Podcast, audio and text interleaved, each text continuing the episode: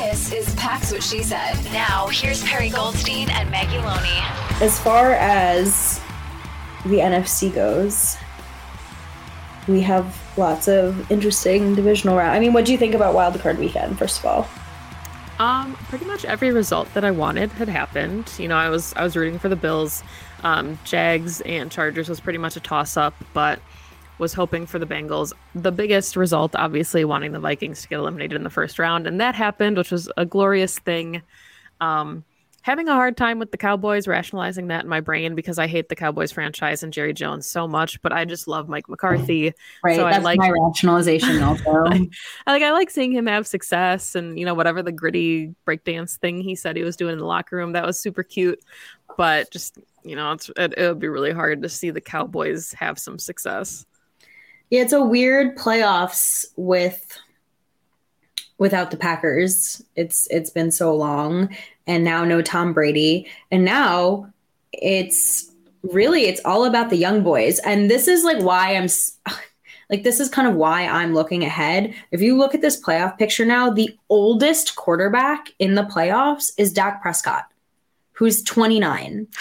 Like I just I, I you know, like there's it's just a new age. And I think this playoffs is really is really showing it. And i think it's also showing what a good scheme can do even when you don't have your starter right? Like look at the 49ers playing with brock purdy. Now granted they have like the weapons from heaven but you know shanahan is doing what he needs to do to like put brock purdy in a good position. And it, we saw skylar thompson from miami kind of not take it to the Bills, but like they hung around enough, and he was also a seven round, seventh round pick. So um, it's kind of showing, I think, what good scheme and a young young guy could do. Um, this weekend will be interesting. I think the underdog Jags go to the Chiefs. I'm very curious to see how that goes. Um, I think the Jags of are. I think the 2023 Jags, so next season, are going to be the next 2021 Bengals. That's how I see them going, right? They'll probably lose this game. They'll go into next season, and all of a sudden, Trevor's going to like come into his own, like Joe did. Um, interesting what you think of the two NFC games. It's wild to me that there are three NFC East teams left. Yeah, the Jags to me feel like a team that's playing with with house money, and sometimes yeah. those are arguably the most dangerous teams. But yeah. I mean, because I don't think anybody expected them to come back the way that they did against the Chargers. Trevor Lawrence threw was it four picks in the first half, and it was like, okay, you know, this is those uh those young, inexperienced in the playoff kind of moments shining through, and then he leads a comeback.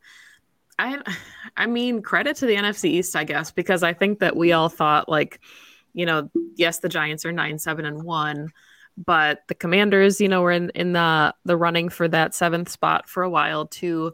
And i think that they're kind of looked at as like you know the underdogs of the nfc where they're just like normally considered a layup almost. The last couple seasons they just haven't been contenders. So to see the three of them i think the eagles 49ers would be just the most electric nfc championship game. I you know maybe you think differently. I think that's kind of how it'll end up. I think the home teams will have it but two really explosive offenses, some nasty defenses, especially in the front. It's gonna be gonna be a lot of fun come championship weekend, I think. Yeah. These are all great games. This late in the season to have a division game is just like really interesting, like that common of opponent that you've played that many times this season. Um, I agree with you. I'm I think it's gonna be Chiefs, Bills, Eagles, Niners. Um, I don't know who I'd root for I'm I'm all in on the Bills. So on the NFC side, I don't know who I'd root for. I think I can't get myself to root for the 49ers. Agreed. So I'm a big, big, big fan of Jalen Hurts. Big fan of Jalen Hurts. So I think I could get behind that. But here we are, divisional round of the playoffs. Yeah, really quickly um, before we wrap up, I wanted to get your thoughts on this just because I thought it was really interesting. Um, Wendell Ferreira on Twitter does a lot of Packers coverage, and he had tweeted the last team from each division to reach the Super Bowl. And obviously, the Packers were the representative of the NFC North, and that was in 2010. The only other division with a worse, you know, success rate was the Colts in 2009. But the Eagles then for the NFC East would be the the furthest representation for the Super Bowl in 2017. So you're looking at a 7-year gap for the Packers as obviously the worst, you know, part of the worst division when it comes to reaching the Super Bowl. And I don't know if part of that is just, you know, bad luck in the playoffs, is it's if it's repeatedly running it back, if it's playing in, you know, not a very successful division where if you look at the Bears yeah. and the Lions the last decade. But I, I, just thought that was really interesting to see the Packers are, you know, outside of the AFC South, the NFC North being like the furthest away from their most recent Super Bowl. That is really interesting. I think that's more of an indictment on the rest of the NFC North than anything else. Like I think that's eh, fair.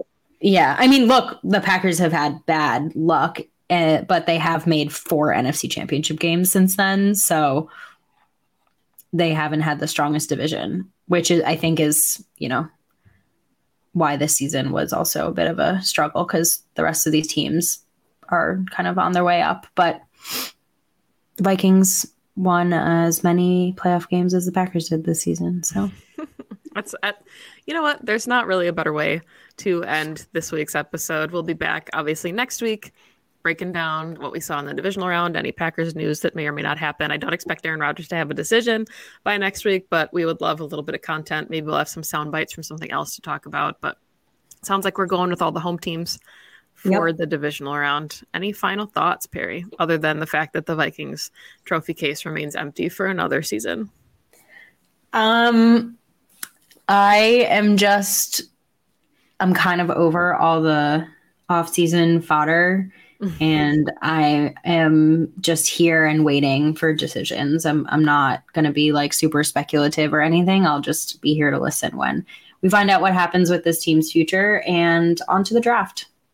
Yeah, we've got four games this weekend, two games the following week, and then the Super Bowl. We are almost out of football for a very long off season. So enjoy it, watch as much as you can, root for whoever you're interested in rooting for, and we'll be here for it. So you can follow the podcast at PWSS Podcast. You can find Perri on Twitter at Perri underscore Goldstein. You can find me on Twitter at Maggie J. Loney. Thank you, as always, for listening to the show. You can find it everywhere you get your favorite podcasts. Give it a download, give it a rating, subscribe. And like I said, we'll be here all off season um, talking about whatever is happening in Packerland and the NFL. So thanks again and go Pack Go. Go Pack Go. 2400 Sports is an Audacy company.